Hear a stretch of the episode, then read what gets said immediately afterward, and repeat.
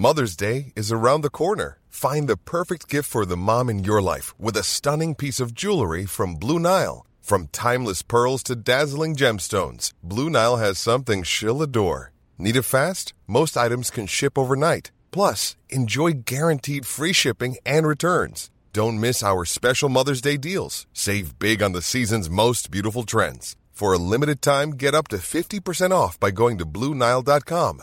That's Bluenile.com.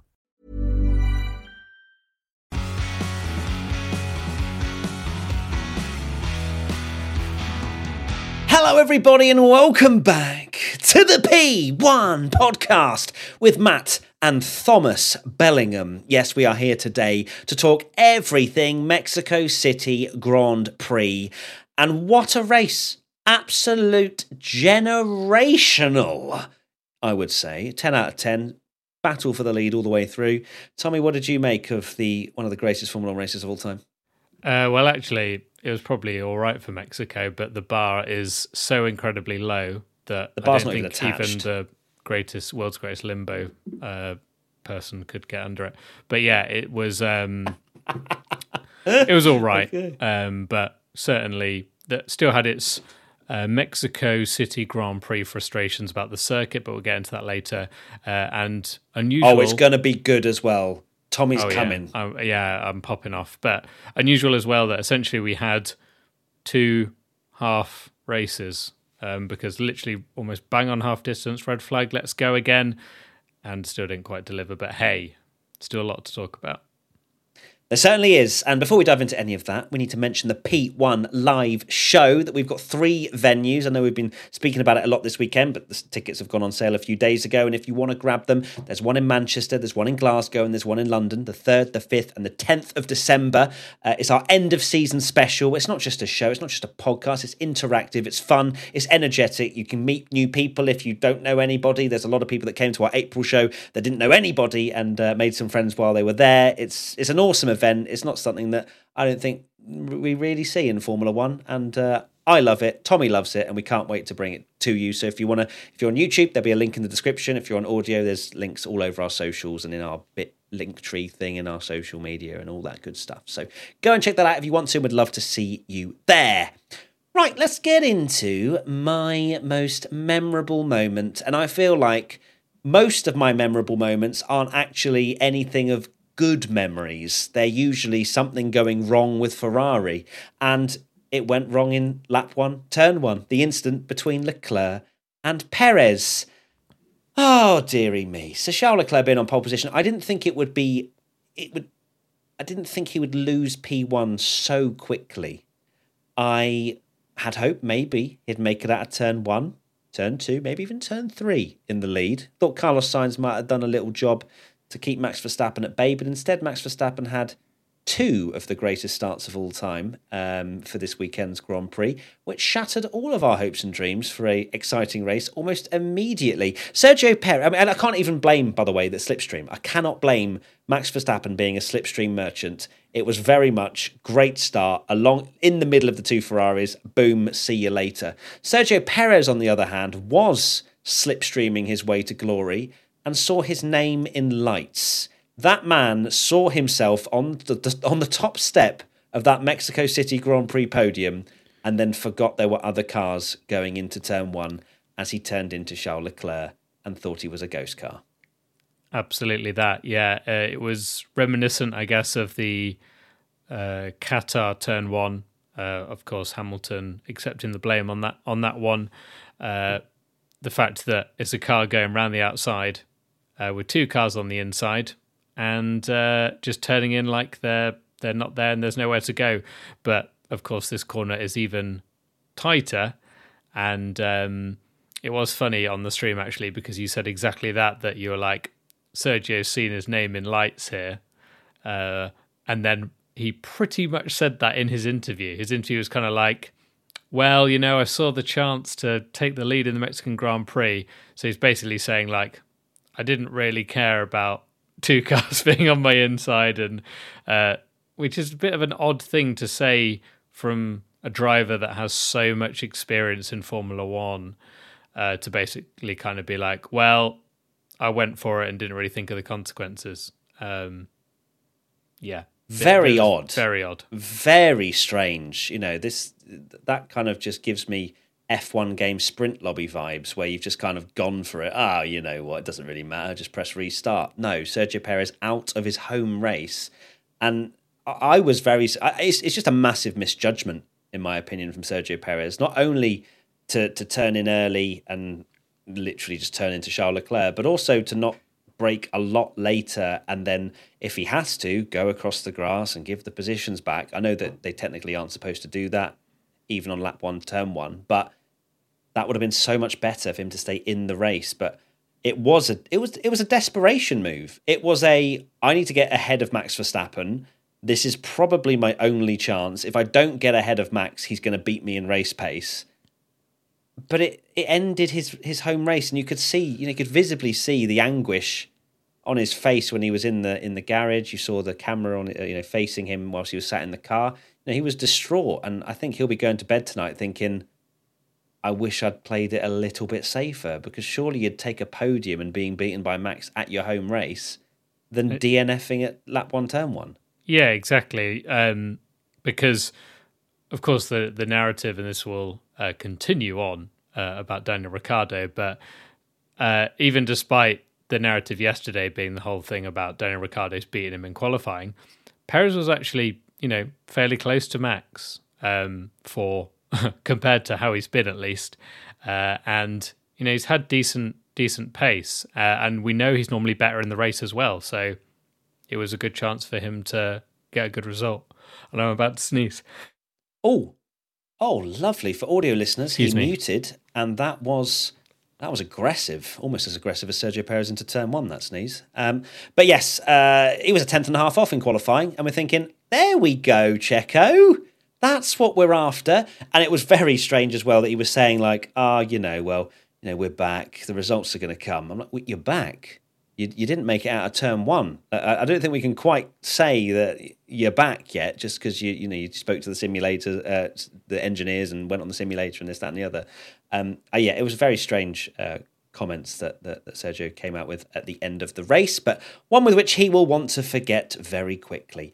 Opinionated SF19 comes in with a question Should Leclerc have backed off since he was always going to get sandwiched, and how much did that damage hurt him? Well, I know I am wearing a Ferrari t shirt, but I don't have direct access to the analytics and data uh, for the Charles Leclerc Ferrari Formula One car. But what I will say is that Leclerc should not have backed off into turn one. Who should have backed off is Sergio Perez or had gone much deeper into the corner to allow some kind of room. But of course, Leclerc's going to stay there. He's going to try and stay side by side. There has been three wide going into turn one, and they've made it work. Mainly the person on the outside, if they're not going to clear the other two. I think Max Verstappen did it right. He did it well, He's didn't he? Led, 21? He led, it yeah, 21? led the race. Yeah. Where he went round the outside and it was an unbelievable move. But that's what it needed to be. Checo unfortunately didn't wasn't able to pull that off. But it was not Leclerc. Leclerc's unfortunately in that position. If he if he lifts, all of a sudden he's getting swamped by cars around him as well. So he had to stay in it, in my opinion.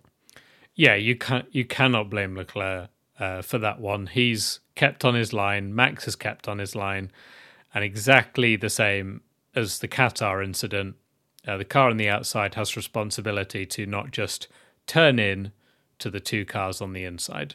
And that is exactly what Perez has done. So it's easy in hindsight to be like, oh, well, Leclerc wouldn't have been as bad if he'd have backed off. But you don't expect Sergio Perez to uh, turn in on him and try and take the the lead with a worldy move and not give enough space. So uh, you can't blame Leclerc. And as for the how much the damage hurt him, uh, he actually seemed to have pretty good pace um, up at the front with the with the damage. He didn't seem to have too much problem. Thankfully, his uh, end plate fell off, which is normally um, a blessing because when it's dangling and hanging off, that's when they kind of start to bring out the the meatball flags and stuff and give penalties and things. But thankfully for for Charles, uh, that piece of debris came off, didn't leave him too much trouble. And then, of course, he got to replace it anyway uh, when there was the red flag, so he didn't actually lose any time in the pit stops.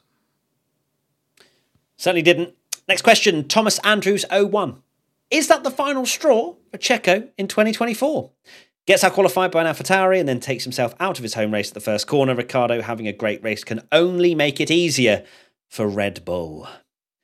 Now, being out qualified by an AlphaTauri, I as much as it's like quite a big headline, it's more about Daniel Ricciardo putting in a sensational lap. He almost outqualified Max Verstappen, so it's not like it's it was just one of the drivers uh, that that he was you know getting close to or, or beating. Um, I'm I don't know. I, I there's part of me that's like, do Red Bull need to change change everything? Do they really at, at this stage when Adrian Newey has said to, to Eddie Jordan and other people that he'd be surprised if anyone can catch them? Do they need to ruffle the feathers and put Daniel Ricciardo back in and we get Baku vibes and they crash and all this, that, and the other? I, I don't know. I mean, it depends what head you or what hat you're wearing. Are you? Uh, if I'm looking at it from a fan's perspective, my God, let's get Daniel Ricciardo in there and see if he can take it to Max Verstappen. I don't think he could. I don't think anyone really could take it to Max Verstappen. But on the other side, if you're thinking of it from a team's perspective, you think is Daniel Ricciardo going to be substantially better than Sergio Perez over the course of a season? The answer is probably yes, but is it worth that risk? Has Daniel Ricciardo proved himself enough? I think not yet. I mean, it's an amazing performance this weekend, but I don't think teams work like that. They don't go, ah, oh, well, Daniel, you've had a you've had a fantastic race in Mexico. Sign this contract, burn that one we've just given to Perez for 24. I don't think that's how they work. It's a lot longer and a much more detailed process than that. F1 fans do they? My my days. Do we love to to jump on it? You know, oh, uh, you know, this driver's the worst in the world now because they had a bad race, and then the next race they're amazing, and we're like, yes. Um, you know, look at look at the AlphaTauri drivers. We've gone from like Yuki's the goat at the start of the season, finishing tenth and eleventh. That's what you were saying, mate. We were all saying he's done well. Yeah, um, was, yeah. Uh, and then you know, Daniel Ricciardo comes in uh, does all right in Hungary, and it's like, oh, okay, hang on a minute. Then uh, Liam Lawson comes in, and it's like, oh, he's done well, and we're like, oh, Liam Lawson's amazing. Then the last race, we were like, oh, actually, Yuki Tsunoda's the goat because he's finished eighth, and then now it's Daniel Ricciardo's the goat, and it just it's very easy to just kind of jump on one race, and that's not to take anything away from Daniel Ricciardo. We're going to give him his uh, his kind of plaudits and all that kind of stuff because it was a fantastic drive, and we'll go into it later. Um, but it they they can't just make a snap decision on on one race um, for Daniel Ricciardo's fairness, performance. Yeah, but Sergio Perez. Perez's performance, hundred percent, because he's crashed again. You know the the AlphaTauri thing is exactly what you said that the AlphaTauri thing in qualifying as much as that is, yeah, like this big headline that, oh my God, Perez has got beat by an AlphaTauri, you actually need to look at it of, well, he's only couple of tenths off, a tenth off Max or whatever, which is where he should be. Only a couple of places behind him on the grid. Finish the race, get a podium. That's that's what you need.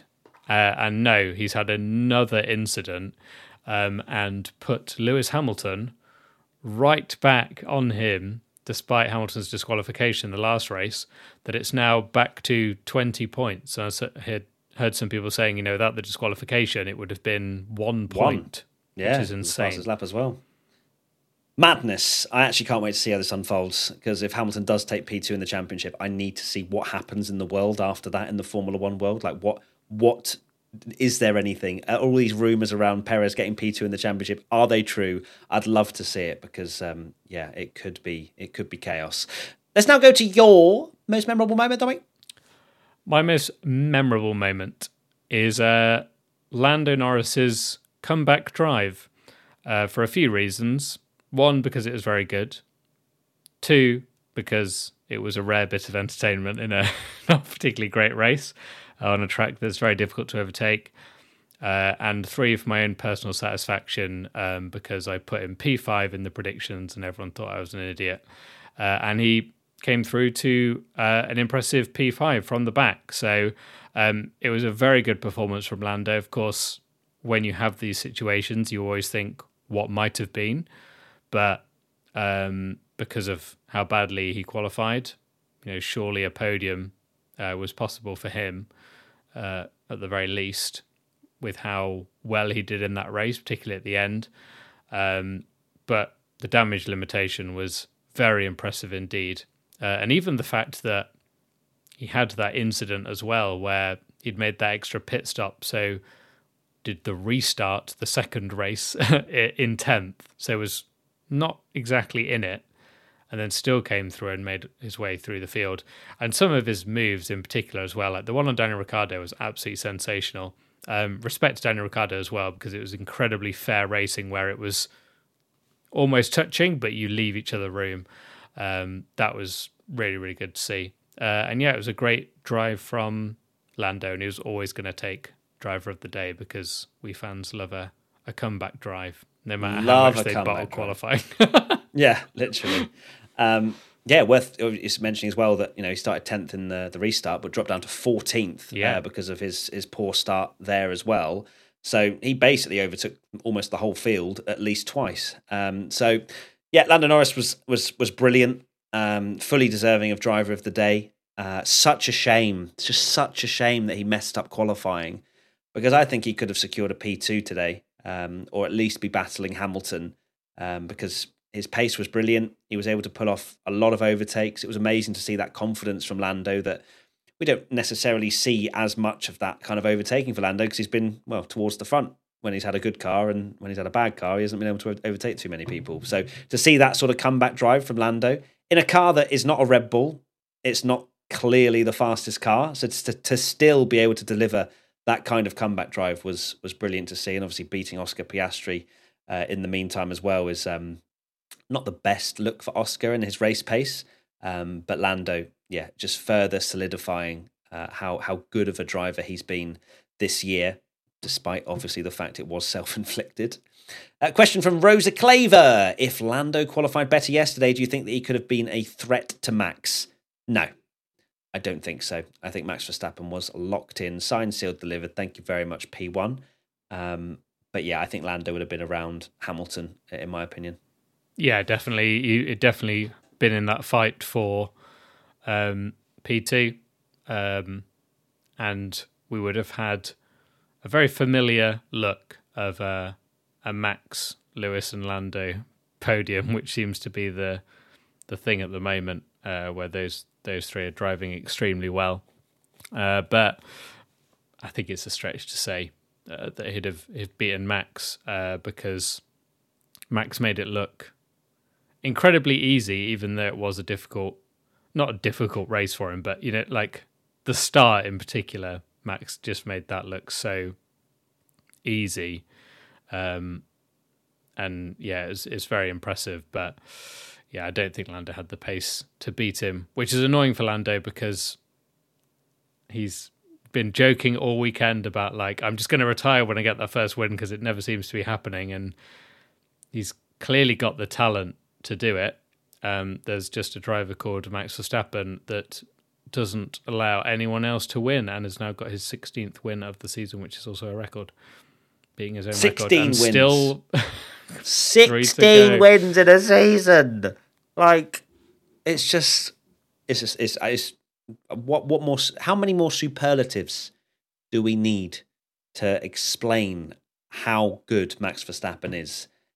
To, to dominate to the extent that he has 16 wins, breaking the record for the most wins in a season in his first proper year of a fully dominating car of yeah. the whole whole season. 22 Ferrari were there. This year, yes, Red Bull have been the quickest, but he hasn't always got pole. But to get 16 wins is just is a remarkable feat. Um, and anyone that tries to take that away from him because he has a fast car are absolutely deluded um, because other drivers, other teams have had dominant cars, and no one has done what Max Verstappen has done so far. And we still got three races to go, so he could yet get 19. Uh, so let's see how that one unfolds. A question from P1 Patreon member Waverod: Can we say that Ricciardo is back? He's 17th in the standings ahead of Magnussen and Sargeant, and of course Lawson and De Vries as well. I think it goes back to the fact that we can't we can't can't jump the gun as much as we want to.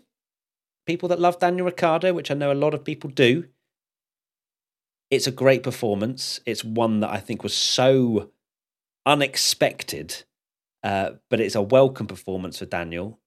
AlphaTauri in general were performing very well. Yuki was looking very quick, but of course couldn't show it to the same level as what Daniel did.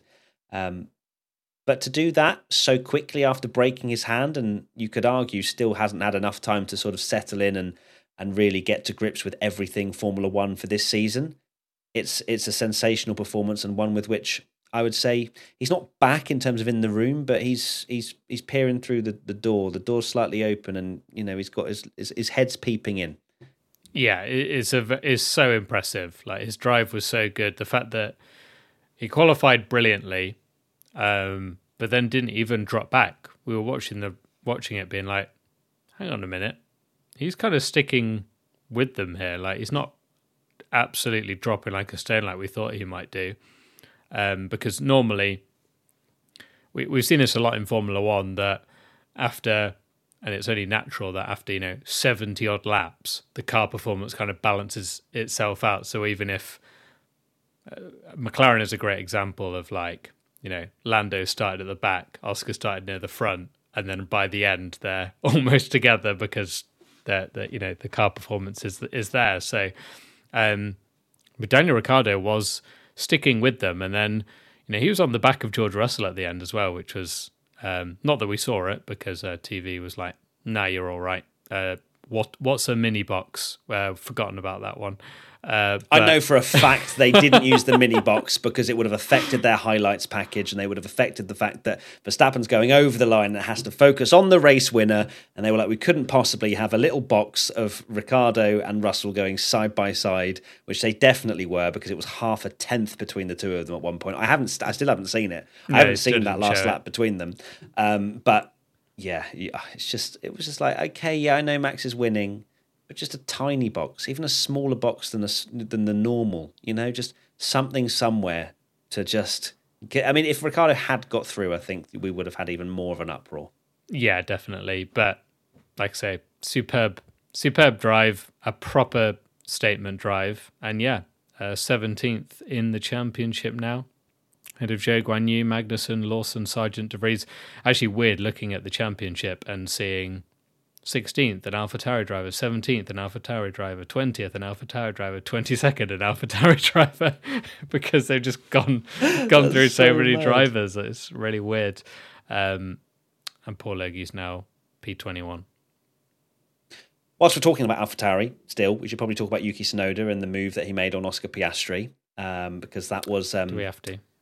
Yes, we do, mate. I know that you didn't include it in the sheet, but you know what I mean. We've got no, to talk about these things, all right? Yeah. I know, I know. Um, yes, Yuki Tsunoda looking like he was going to score a couple of points as well, uh, fighting Oscar Piastri. Was it for P8 at the time? I, uh, I believe so. P8, yeah, P9? yeah, it was P uh, um, P7 maybe actually. No, because because Ricciardo was sixth, then it was Piastri, then it yeah, and Tsunoda was going to um, take uh, Piastri for P7. So yeah, oh, so it was it was so a, it was a lot of points on uh, up for grabs, um, and oh, it's just it's peak it's Tsunoda, Sergio Perez. It was it was a Sergio Perez move in, in, in the same way, but there was only two of them, so it was even worse in some opinion, in some in some ways. And obviously, Yuki in, in, at the time thought that perhaps Oscar had done something wrong, and Yuki, you know, he's a he's a he can have a bundle of rage, Yuki, can't he? And I, I love how after the incident, he's then just losing his mind in the cockpit for a couple of seconds before then realizing, oh, I'm still in the race. I probably should drive.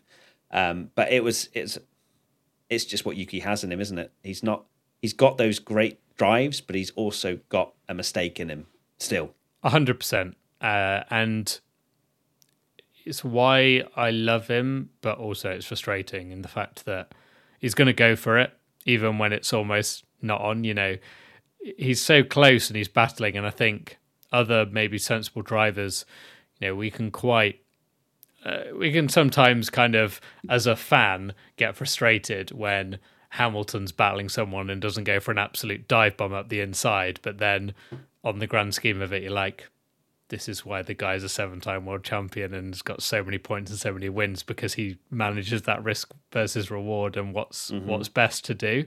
And even though that's frustrating as a fan because you want to watch the overtakes, sometimes it's best to like, you know, if you're of course, Yuki's a racer and he wants to make that move, and he knows that he's so much faster than Piastri.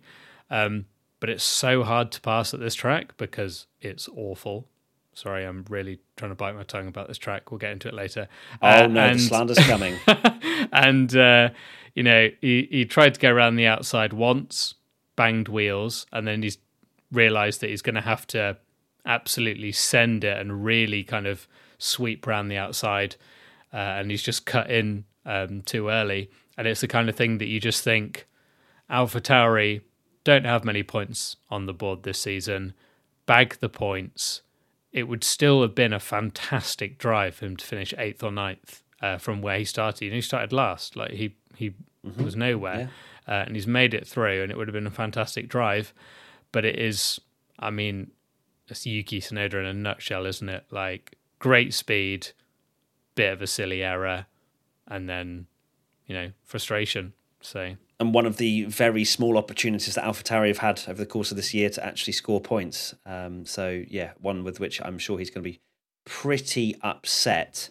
Um, I think it's also worth mentioning before we dive into the track. Um, Esti Besti Let's talk about Esteban Ocon and the strangest team radio I think I have heard in a very long time. Good Lord. Tell Haas I'm coming for them, or whatever it was. Basically, I don't know if it was fighting talk or or what, but I don't know. I, I, I hope it was a joke. I hope yeah, Esti Besti. Yeah.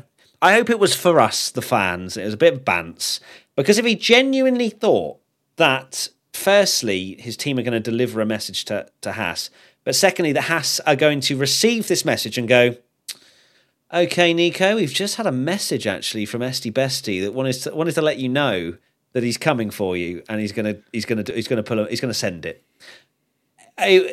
one of the most bewildering team messages I've ever seen, and not only that, but for him to then not send it we are all just sat there like, for like six laps or whatever it was. Yeah. When, when is this move happening? Is it are we is there going to be a dive bomb? Because i thought it was going to be that next time we saw because he looked quite close and it just never came. Yeah it was like a watch out. And then hello? Is anything happening here? Um yeah it was very weird. It the first thing i thought actually was that it it almost sounded like it would be like a fake thing that they'd put in in a drive to survive episode where you know oh Alpha Tauri and sorry, uh, Haas and Alpine are locked in an incredible battle for P10, and then Ocon's there, like on the radio, like "Watch out, Haas! Here I come!" Um, and you're like, that wouldn't happen, but apparently it did. Um, but like you say, it's maybe just a bit of banter from from Ocon, and he did get him eventually. Uh, poor Hulkenberg and Haas are now last in the Constructors' Championship thanks to AlphaTauri's oh exploits and can't see how that's going to change personally. No, me neither. Unless Magnussen uh, ne- gets pole again at Brazil. I mean, that would be quite the scenes. Uh, Hulkenberg ended up finishing 18 seconds behind Ocon. And if you think he literally was passed with about five laps to go, uh, that Haas, for whatever reason, uh, with the medium tires on. Great choice. You know, did you see the screenshot? Choose through it. I'm gonna let's stick some mediums on it. Yeah, did that? you see the screenshot of him going out the final corner and he literally left tire marks coming out the final no. corner because like his tires were that cooked that he's like oh left days. like a two lines of rubber on the track. Um, wow, just has yeah, tire things. Not good. And of course, speaking of Haas tyre things, K-Mag uh, having that rather large impact, um, which I think you very um, well said on the, on the Twitch watch along around um, it not really being a coincidence that K-Mag went off the lap before, um, bouncing all over the place on kept the vibrations in, on yeah. the outside, kept his foot in, and then the next lap his left rear suspension failed. Uh, I yeah, think that, that was can't very be coincidental, much, uh, can it?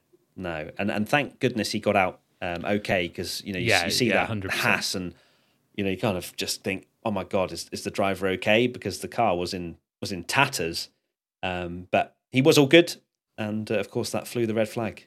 Yeah, yeah, um, yeah. Thank goodness Magnussen was okay because it's a scary place to go off because, yeah, uh, it's a very high speed corner, uh, and Formula One cars, you kind of yeah forget how kind of scary it is, and and it only looks because they're such so quick around these corners. It's only when they kind of dart off in another direction that you kind of really sense how quick quick the things are and how quickly it can go wrong. Uh, so thank goodness uh, K Mag was all right uh, after that nasty crash. Um, and of course, uh, saw a few people mentioning on the Twitch watch along, but uh, I don't think you can have a go at all for them call, calling a red flag uh, for that because they No, had to fix the the barrier. barrier. You Yeah. have to fix those things. So do you want 10 laps behind the safety car? Like, whilst they fix the barrier? You know what I mean? Or might have 15 even laps even behind the more safety that. car? Yeah. Yeah, exactly. So, um, yeah, it was the right decision, even if Max Verstappen himself was questioning why there was a red flag uh, necessary.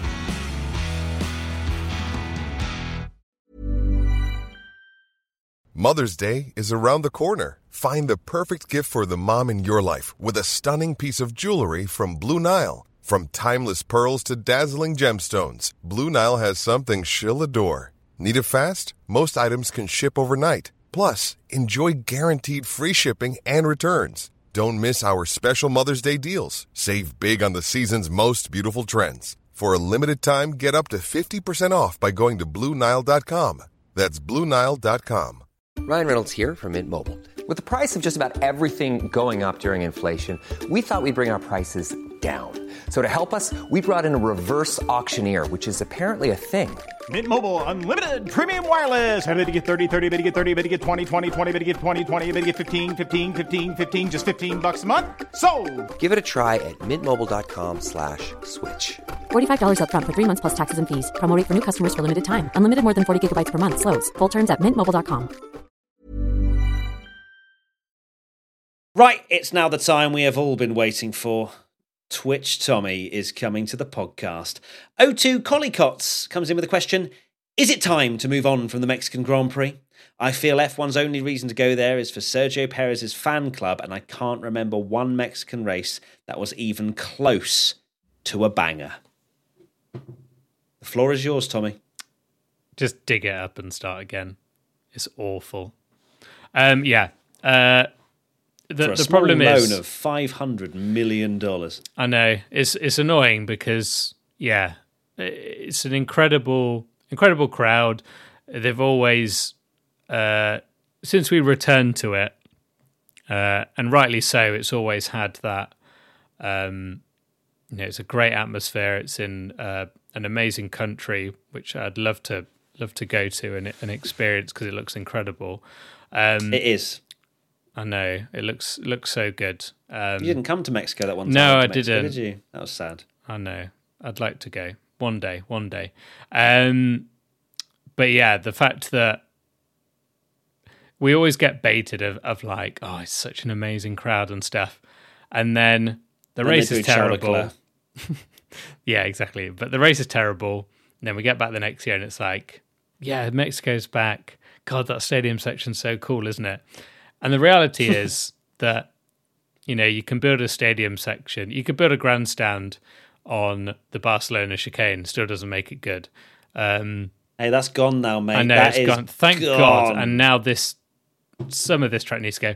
The funny thing as well is about the stadium section is it's not even the worst corners. Four, five, and six are abysmal. Like, and this is the thing with with Formula One is is cool that uh, you know the fans there get to see Formula One cars for for longer, and that's the theory behind it that it's you know these stadium sections and stuff. But it's just not interesting watching Formula One cars go that slowly. Like they're the No, best Formula One cars there. in the in the world. They're the best cars in the world, and you're watching them do like 40 miles an hour around these really clumsy corners. It's just not. Uh, and I think that's what makes the racing worse, even when there's uh, the odd battle or even when nothing happens. Like Suzuka this year, right? Uh, saw a lot of people going, "Oh, it's snooze fest, it's boring," and maybe I'm just old school, but I love watching the cars around Suzuka. I love it. I think it looks amazing, and even when the race is a bit dull, you're just like, F1 is awesome. Like, look at these cars flying around these high speed corners. It's an awesome track.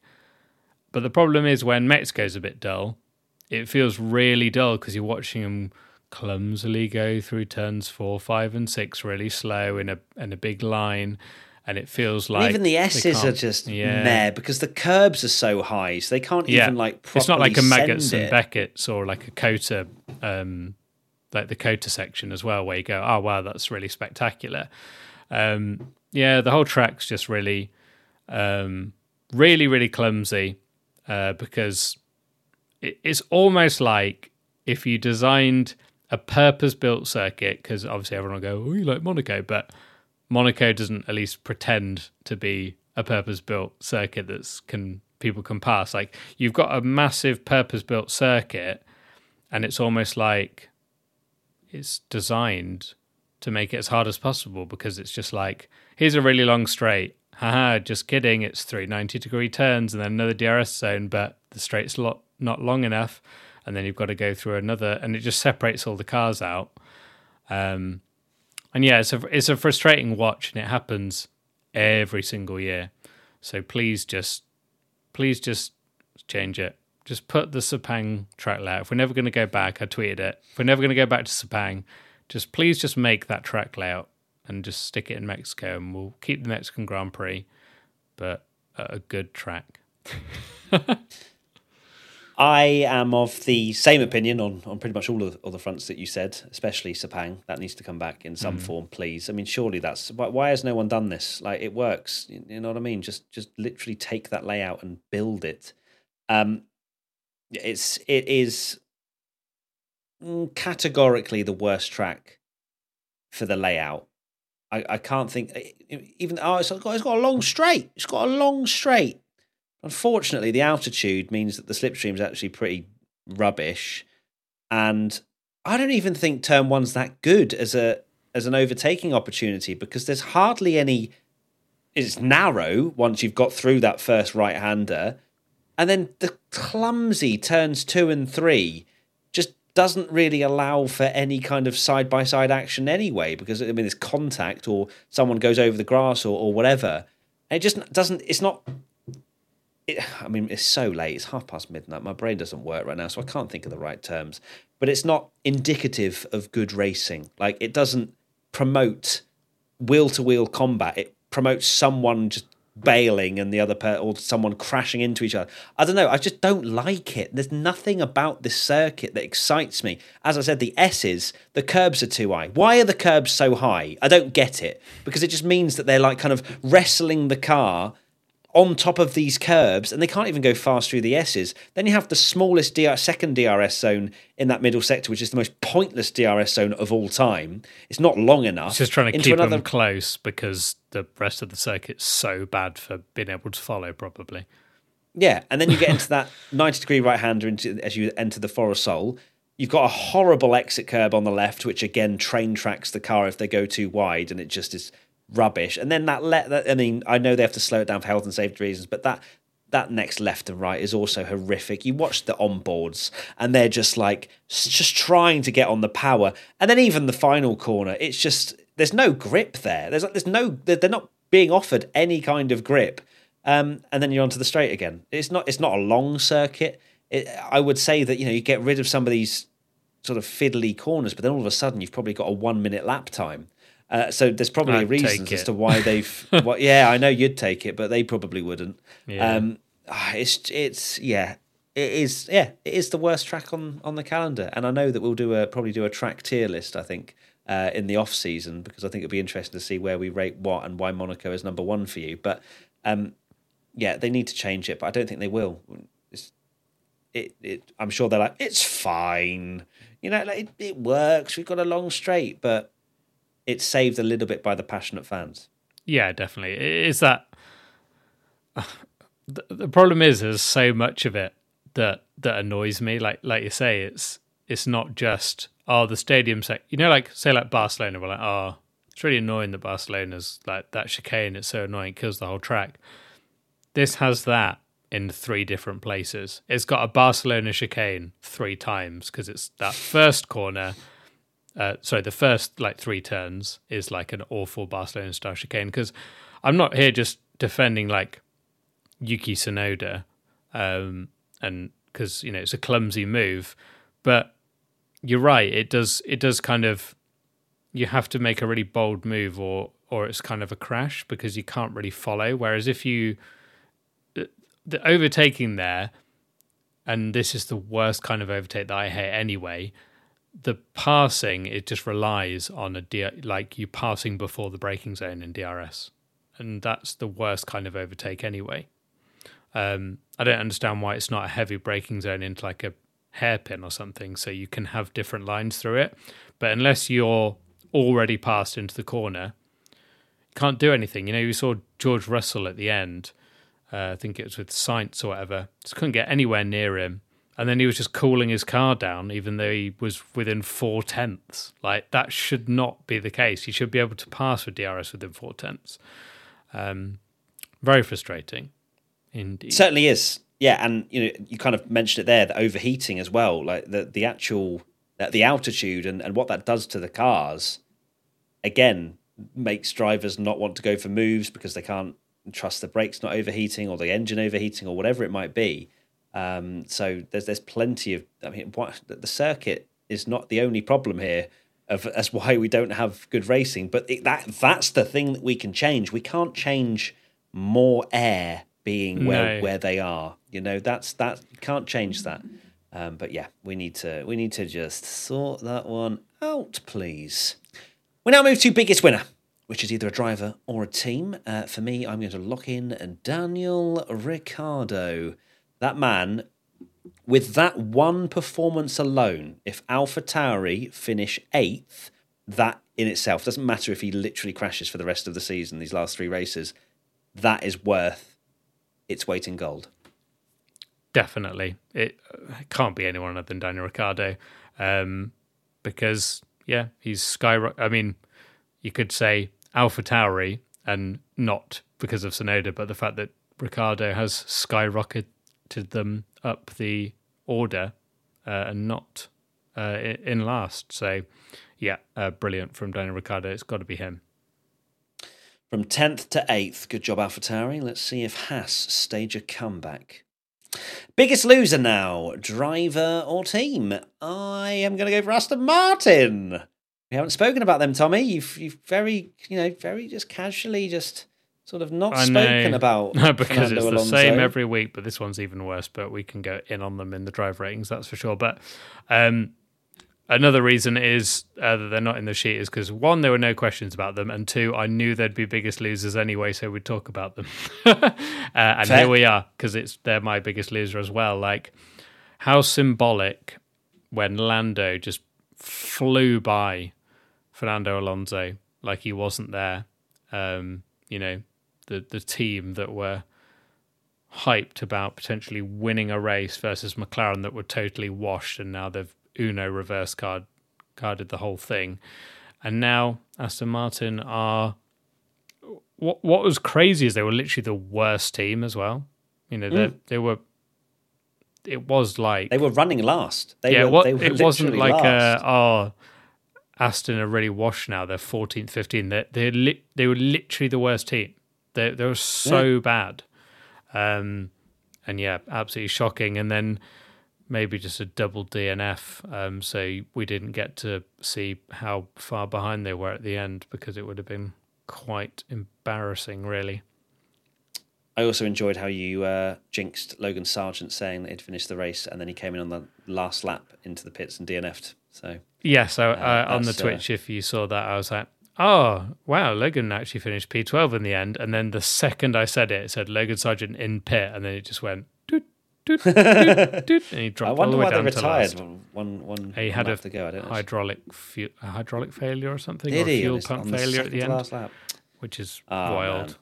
That sucks. Um, Hmm. Right, let's now reflect on the predictions we made on, on Wednesday and see how we did. Are we saying the points before or after, Tommy? Because you've actually tallied them up. Is this Uh, for don't mind. after this? What would you rather? Is this for after? Like, well, it depends what tally you've got. Is well, I've got the tally based. I've. I've not done these ones to add on. Okay, well, let's say the tally now, then, shall we? And then we can add them on. So Before. we are So uh, we are brilliantly Michael Massing this. I thought I thought we were doing well, but boy, are we doing well. because I've not totaled it up in about five races. But after many, many races and only four to go, including this one that we're about to do, Matthew Gallagher has scored 52 points.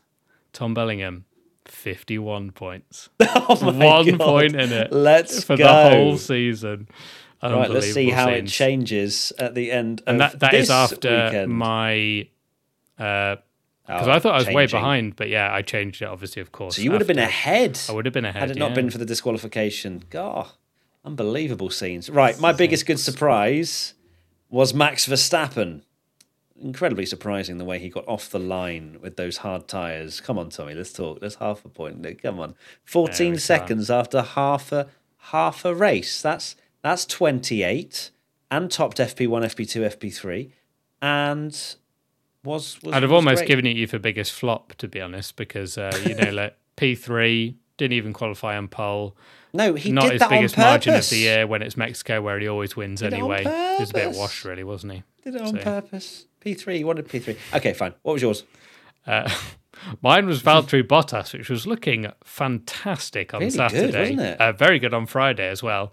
Uh, and then Bottas um, was like, no, I'm going to be useless. What and then even even happened to punted Lance Stroll at one point at the stadium. I don't even know what Bottas. Yeah, they had that incident they, in the Foro Sol, which was um, interesting. Yeah, but Bottas just went 31 laps on the mediums, and then and then that was it. Went straight onto the hards. We Strange. didn't actually even Anyway. mention them, but they, they would. Alfa Romeo might even be one for, for biggest loser, actually, with just the fact that because of the hype as well, the hype and then the both fact that they've been Q3. beaten by AlphaTauri in the constructors' standings as well now. Um, yeah, not not great Yeah, for that's them. true. Very, very true. Okay, uh, biggest flop now. I said Alex Albon, and he scored points. Well done, Alex, for two points. And I'm glad you fought off the biggest flop curse. but technically, he should have got a podium with that free practice pace, so therefore it's flop. Zero points. Uh, and Sorry, I'm sorry. biggest flop. I tried. You're welcome. I did say that you should be thanking me for this one, and I bought Charles Leclerc a podium because You bought him a podium. You bought him a pole positions. No, Pole no, and a did that. podium. So he got pole, and then Max got the win. I know what you're doing. oh, there you go, Leclerc. Thanks so much, Have Tommy. another pole for gave- the You gave me hope, and uh, it was crushed in 300 meters. Um, okay, so no points so far. Pole position. We both went for Max Verstappen, and we were wrong. no. Oh my god! How dare I not back my boy? Although I don't think anybody thought Charles Leclerc was getting pole position, even going into Q three. yeah, I uh, don't when- think you'd even done it then, would you? No, really not. And let's go into our top three then, shall we? In third place, I went for Sergio Perez, and so did you. That aged brilliantly. In second place, I went for Lewis Hamilton. P2, I went for George Russell after basically being like, I need to get some points and changed it from Lewis Hamilton. I ugh, I knew Hamilton would finish second. I don't know why I didn't just go for it. It was so obviously like, I just Yeah. knew it, but no. You backed Russell instead, and that was a regret. And finally, P1, I went for Max Verstappen. Let's go. And you went for Max Verstappen oh. as well, right? No, I changed it again, thinking Hey! that I should have calculated the um, these predictions earlier because I thought I was really far behind. Um, You so should have I just like, I need solidified to the gap. it. So I should have just yeah, should have just gone for the tactics and actually predicted what I believed was was the case, which ended up being correct. Um, but Because no, I- if you'd have done that, you would have come out. We would have come out level on points as we go into our one crazy prediction. Hmm. Because uh, I went for Verstappen wins by the biggest margin of the year. Obviously, you went for Lando Norris to win, by the way, so there was no points for that. Yeah. So I'm on two points. You're on zero currently. And then our one crazy prediction, I said Verstappen wins by the biggest margin of the year. That is not true in any form. And then yours. Whereas Verstappen is in a lap one incident. Now So I would this have, went to I would Twitch, have fought this it? to the hills. It did go to the Twitch, and I'm very upset with Twitch because 58% said yes, which is crazy because it was not a lap one incident, but Twitch have spoken, and it was thousands of votes. So well done, Tommy. You get a point. I hope you're happy. Thank you, Twitch. And also, uh, thank you, Twitch, for embracing the Michael Massiness of this Predictions Championship because there's now just Yeah, two points knew. in it. So They knew. we're doing Uh, well. We are doing well. Uh, it's going down to the wire. Uh, and finally, three crazy predictions from you wonderful lot. CFC Craig, Logan Sargeant to outqualify Alex Albon. No. Apex 549, Ferrari will get a double podium. No. Close, third and fourth. And Pamcat 30, Max wins by 30 seconds. No. No, wow. So, unfortunately, you failed. Um, interesting as well uh, that, just speaking of Ferrari, and it's the thing that came to mind, that it seems as though Charles Leclerc was quicker when his end plate wasn't on the car because uh, Carlos Sainz only finished four seconds behind him in the end, and Leclerc was was absolutely taking him to the cleaners when he had that damage on the front wing. So maybe Ferrari are going to learn something from this. And also, I just want to say I'm very happy that Charles Leclerc did not get a penalty after potentially his car being unsafe. No, because then we would have seen Carlos Sainz uh, picking up his fourth podium while not being on the podium. It would have been back to back as well. That would have been crazy. Uh, but speaking of Carlos Sainz, one thing that hasn't been uh, mentioned is that he's actually now ahead of Fernando Alonso in the championship. Uh, and we will now, uh, in the final three races, watch Fernando plummet from fourth to about eighth uh, as he sinks. They're level on points, aren't they, at the moment? Uh, Yeah, Sainz and Alonso. win. Sainz has got the win, so he's ahead. Oh, Sainz is oh, I don't even, that is not good reading. Charles know. is seventeen points ahead of Charles Leclerc. That is so unfair. Like, I just oh my god, how? That's so close. By the way, the Yeah. fight for P two in the championship and the fight for P four is on. Sure is very close uh, between them, uh, and yeah, close between Max and Checo as well. Oh wait, only 200. 251. Oh my god, he's got nearly he's got more than Got double more than the double. points. That is insane now. Oh my days. Oh, I need to I need to do something. So he's got he's on four hundred and ninety one points. Yeah, that's that's a lot of points. He's he's literally winning the constructors by one hundred and twenty points. That is- Jesus. That is That is that's insane. insanity. And on that note, you should definitely tune in for the ne- next three races for the rest, and, and Formula One next year and the year after, and of course the P one. Tommy, what are your final thoughts? Uh, my final thoughts um, are sorry to end on some Mexico GP slander, but also some hype for the next race. Um, and the best reply about my thing about the Mexican Grand Prix and how much I dislike the circuit was that the best thing about the Mexico Grand Prix is that Brazil is next. And uh, I can't disagree because, my God, I'm looking forward to Interlagos. It is. Uh, the the best circuit in F1, uh, hands down, and I can't cannot wait for for the race. Even a sprint, I'll take because uh, my god, uh, the more racing we get on that track, the better. So I'm just having a look at the weather, and uh, currently Friday is thunderstorms with rain. Saturday and Sunday are sunny intervals at the moment, um, but they are having a lot of rain over there in Brazil. Wow. Uh, apparently, there's a yellow alert for heavy rain. So let's see if that carries over into next late weekend, and we could have a rather, yeah, rather interesting one. But that is it. My final thoughts are again similar to Tommy. I can't wait for Brazil. It's race week tomorrow the I mean the expectations are always so high for Brazil, but they it always seems to deliver. So I really hope we're not jinxing it right now and we're gonna get a banging weekend. Fingers crossed it's a sprint weekend as well. Don't forget, Friday, Saturday, Sunday we'll be live on Twitch if you want to watch along with us, and we'll see you very soon for another piece of content. Lots of love. Bye. Bye.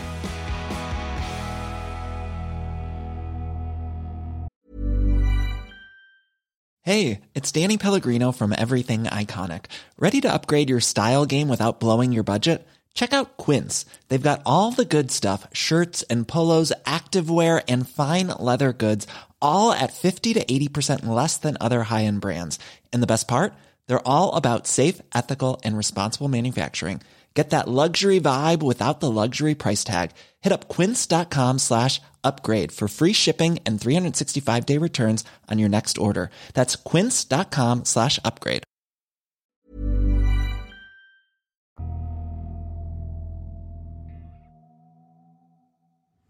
P1 is a stack production and part of the ACAST Creator Network.